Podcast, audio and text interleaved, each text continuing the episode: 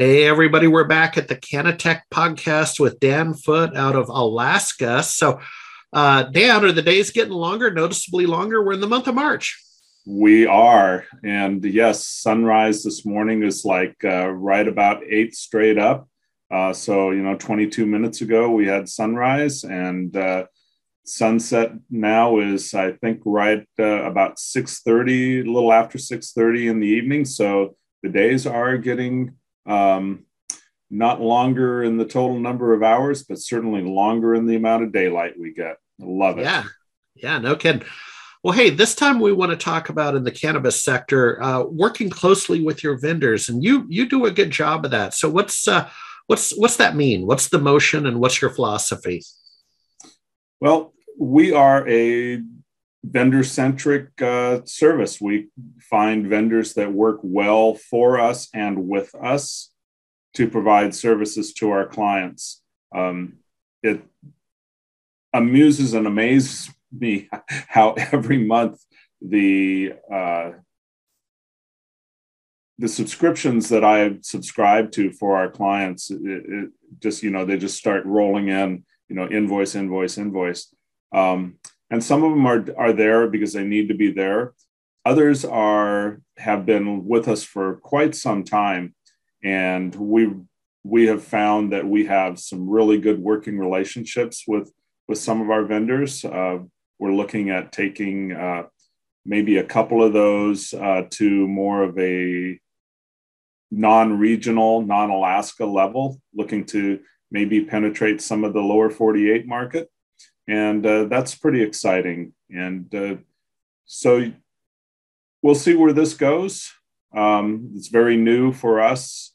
Uh, it's a, a, a, definitely a leap, as you know, Harry. Stepping outside of your your uh, sandbox uh, can be um, a little scary at times. No, ab- absolutely. No, I just I, I know that um, both in the cannabis area and the traditional MSP area, you've uh, you, you've been close to your vendors, and it, it shows that, for example, with uh, Datto, right? Don't don't yeah. mind that shout out to Datto, but you're really good about going to their events. You have executive level contacts, and a lot of MSPs don't. Um, to your point, they don't think outside the ranch and, and cultivate those relationships. they are they can be very helpful especially when you run into something really sticky but you also don't want to be the uh, you know my apology to any karens that are listening but you don't want to be the karen in the crowd that just uh, whines uh, for for no real reason at all. Um, it, you want to develop and maintain that good relationship that uh, allows you to be comfortable with who you're working with and what you're doing with them.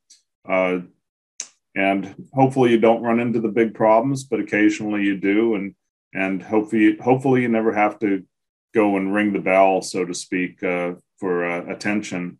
Um, yeah. we found some really good vendors out there. Uh, we've been working through this, uh, the Microsoft NC new what is it, new commerce experience uh, plan that they've got.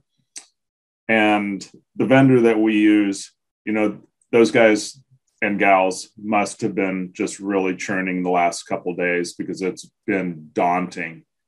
Yeah. Uh, you know, millions and millions and millions of licenses out there.